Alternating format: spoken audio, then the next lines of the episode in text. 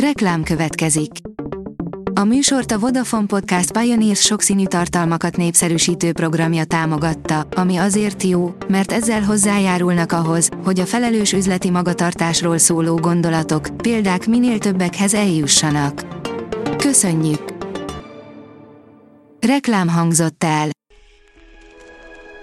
Lapszemle következik. A nap legfontosabb tech híreivel jelentkezünk. Alíz vagyok, a hírstart robot hangja. Ma január 5-e, Simon névnapja van. Új QD OLED és mini LED tévéket mutatott be a Sony, érdemes vetni rájuk egy pillantást, írja a PC World. Végre nyílcsisakossá válhat az OLED tévék piaca. Ezen felül pedig a Sony visszahozott egy régi új, vitatott extra szolgáltatást is a tévék világába.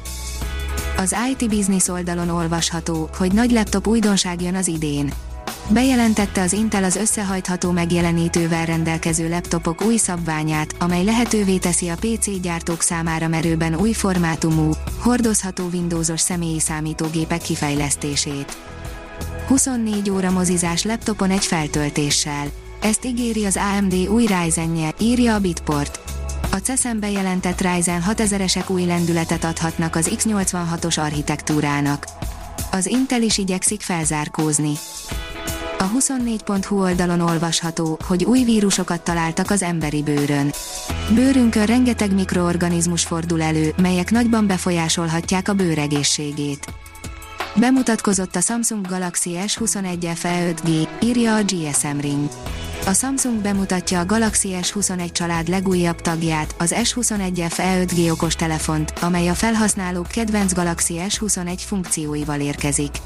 Az új csúcskészülékben megtalálhatók a Galaxy S21 család legkedveltebb jellemzői, mint a kialakítás, a nagy teljesítmény, a profi kamera és az ökkenőmentes csatlakozás a Galaxy ökoszisztéma készülékeivel. A Márka Monitor kérdezi, úton a metaverzumokba, milyen technikai fejlesztések lesznek hatással az életünkre a következő években. A koronavírus járvány által felgyorsított digitális átállás gyors ütemben átalakítja az életünket. A korábbinál is hangsúlyosabb szerep jut a mesterséges intelligencia által vezérelt megoldásoknak. A Liner írja, gyönyörű dizájnt kapott a OnePlus 10 Pro teljes egészében felfedte a kínai gyártó a következő generációs csúcsmobiljának kinézetét, ami parádésra sikeredett. A Digital Hungary szerint rég várt változást hozott a Windows 11. Az Office programcsomag használóinak kedvező módosítást eszközölt a Microsoft a legújabb Windowsban.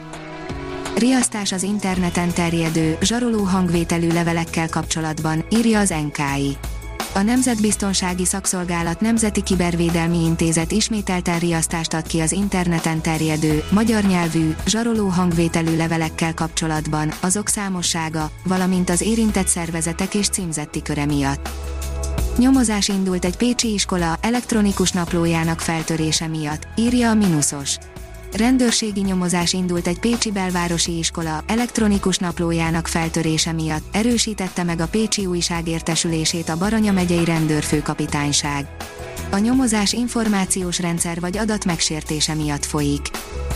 A Librarius oldalon olvasható, hogy egy meteorit 72.420 km per órával száguldott Pittsburgh felé.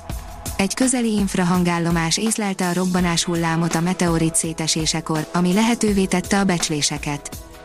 A Bitport oldalon olvasható, hogy zöldbe öltöztette magát a Samsung. A dél-koreai vállalat CESEM megtartott kínót előadását meghökkentő új ötletek, csili robotok helyett a környezettudatosság témája uralta. Az Autopro oldalon olvasható, hogy jól teljesít a Tesla, nagyot nyert Elon Musk. A rekordot döntő eladások jelentősen növelték a részvények árát és Musk vagyonát. A Hírstartek lapszemléjét hallotta. Ha még több hírt szeretne hallani, kérjük, látogassa meg a podcast.hírstart.hu oldalunkat, vagy keressen minket a Spotify csatornánkon. Az elhangzott hírek teljes terjedelemben elérhetőek weboldalunkon is. Ha weboldalunkon hallgat minket, az egyel korábbi adás lejátszása automatikusan elindul. Beállíthatja, hogy az összes korábbi adás, vagy csak az aktuális tematika hírei következzenek. Köszönjük, hogy minket hallgatott!